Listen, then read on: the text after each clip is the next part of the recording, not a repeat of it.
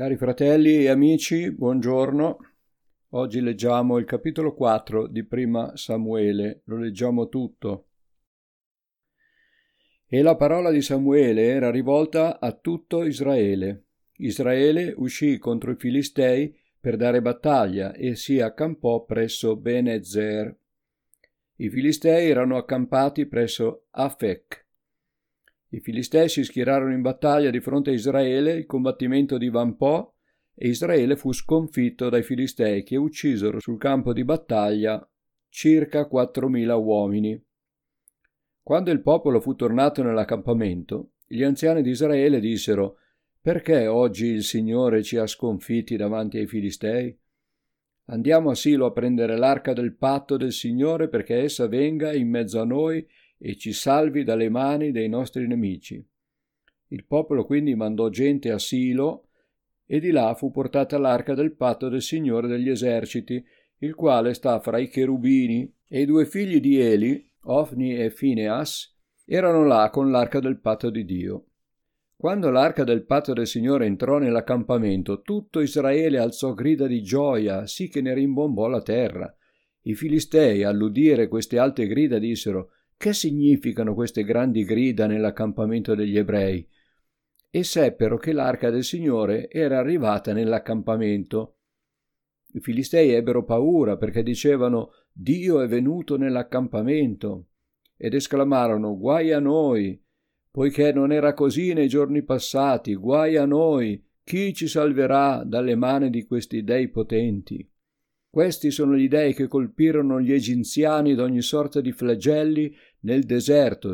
Siate forti, Filistei, e comportatevi da uomini, affinché non diventiate schiavi degli ebrei, come essi sono stati schiavi vostri. Comportatevi da uomini e combattete. I Filistei dunque combatterono, Israele fu sconfitto ancora, e ciascuno fuggì verso la sua tenda. La disfatta questa volta fu enorme e caddero fra gli israeliti trentamila fanti. L'arca di Dio fu presa e i due figli di Eli, Ofni e Finias, morirono. Un uomo di Beniamino, fuggito dal campo di battaglia, arrivò di corsa a Silo quel medesimo giorno con le vesti stracciate e la testa coperta di terra. Quando giunse, egli stava sull'orlo della strada, seduto sulla sua sedia aspettando ansiosamente perché gli tremava il cuore per l'arca di Dio.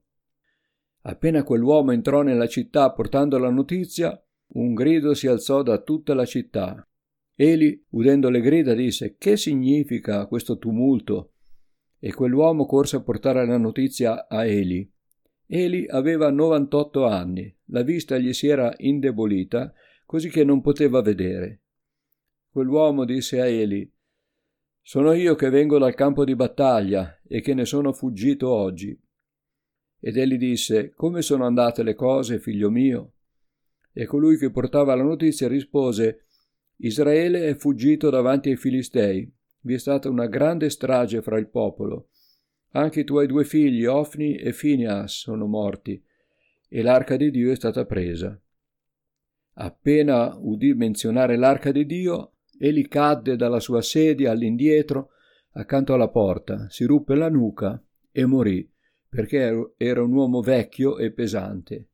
Era stato giudice d'Israele per quarant'anni.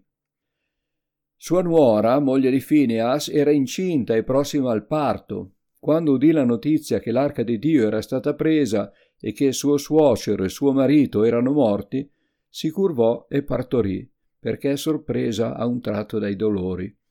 Mentre stava per morire, le donne che l'assistevano le dissero Non temere perché hai partorito un figlio. Ma lei non rispose e non ci fece caso. Al suo bambino mise il nome di Icabod, dicendo La gloria si è allontanata da Israele, perché l'arca di Dio era stata presa ed erano morti suo suocero e suo marito. E disse la gloria si è allontanata da Israele perché l'arca di Dio è stata presa.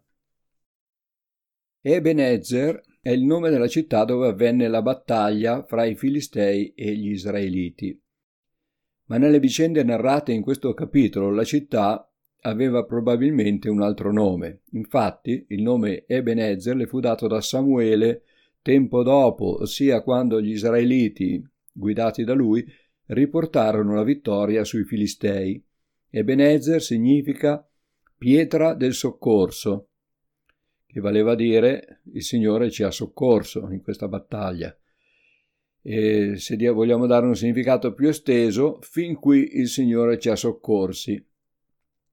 In questo quarto capitolo assistiamo alla sconfitta di Israele, alla morte dei sacerdoti che lo rappresentavano e alla trafugazione dell'arca del patto. Vi ricordate? Era quella cassa eh, di legno d'acacia ricoperta d'oro che conteneva le testimonianze dell'opera di Dio, conteneva le tavole della legge, un campione di manna e la verga d'Aronne che in una notte era fiorita e aveva portato frutto. Era la testimonianza che con Aronne iniziava una linea sacerdotale scelta da Dio. Era, infatti era un levita come Mosè. E fu soprattutto quest'ultimo fatto, cioè la trafugazione dell'arca, che addolorò Eli provocando la sua morte.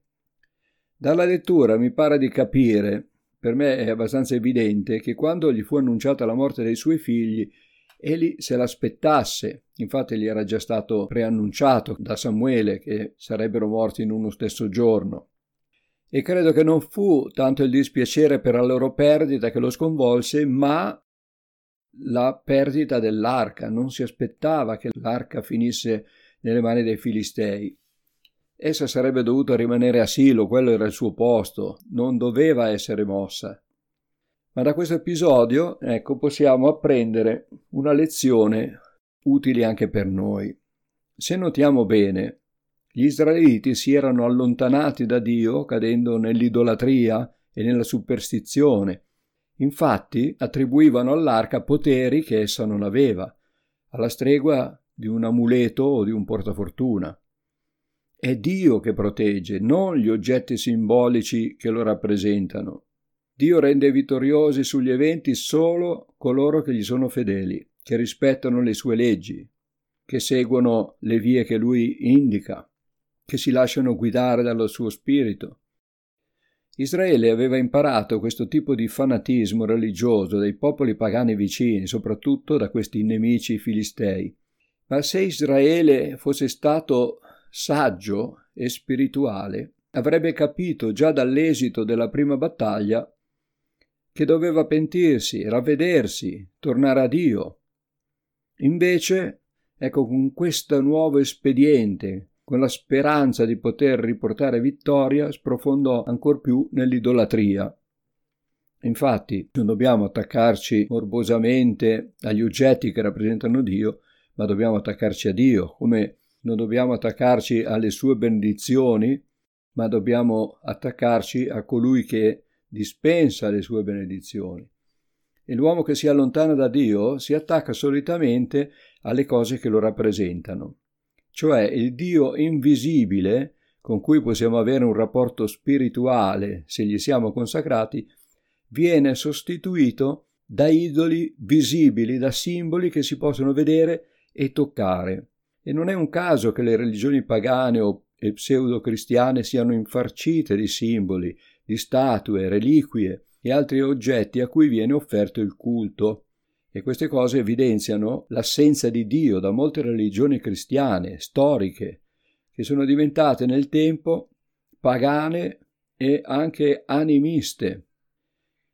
Che cosa significa animiste? La religione animista, quella che viene praticata nel paganesimo in generale, come in molti paesi dell'Africa e dell'India, attribuisce poteri spirituali agli oggetti, a determinati oggetti. La Chiesa cattolica sotto questo aspetto presenta molte caratteristiche animiste. Nella prima battaglia Israele aveva perso 4.000 uomini.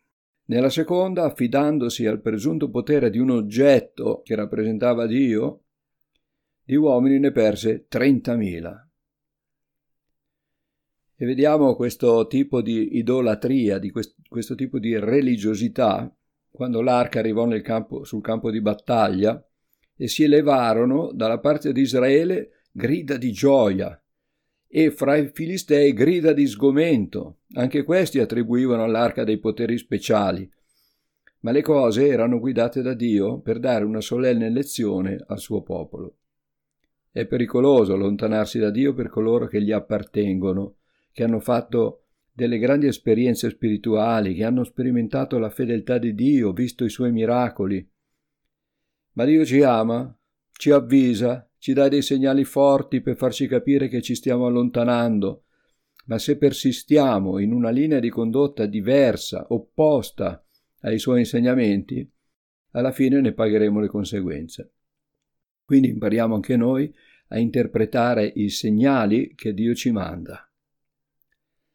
La moglie di Phineas morì di dispiacere durante il parto prematuro ma ebbe il tempo di dare a suo figlio un nome che ricordasse la sciagura che colpì la sua famiglia. Icabod, che significa senza più gloria. Un nome che sarebbe rimasto come una cicatrice per ricordare al popolo di Israele quanto sia pericoloso lasciare il Signore che lo ha formato e lo ama di un amore grande. Le punizioni di Dio possono essere molto dolorose, ma sono da intendersi come un ultimo mezzo, un mezzo estremo per riportare i suoi figli sulla buona strada. Dio non punisce senza prima aver invia- inviato molti richiami. Dio è paziente, è benevolo, ma per la caparbietà dei suoi figli è costretto a volte ad intervenire drasticamente, con conseguenze gravi. Icabod secondo la sentenza di Dio rivelata a Samuele, non diventò un sacerdote. Lo diventò suo fratello Aia. Questo personaggio lo incontreremo al capitolo 14, ma sul suo ministero sacerdotale la Bibbia non dice nulla. Un po' come era, è stato profetizzato a Eli. Forse aveva dovuto abbassarsi a chiedere un tozzo di pane, a chiedere di essere ammesso al servizio della casa del Signore per poter vivere, sopravvivere. E dalla decaduta linea sacerdotale di Eli, il ministero passò infine a Samuele, il quale svolse le funzioni di giudice, giudice per Israele, di profeta e di sacerdote e rimase a servizio di Israele fino alla sua morte.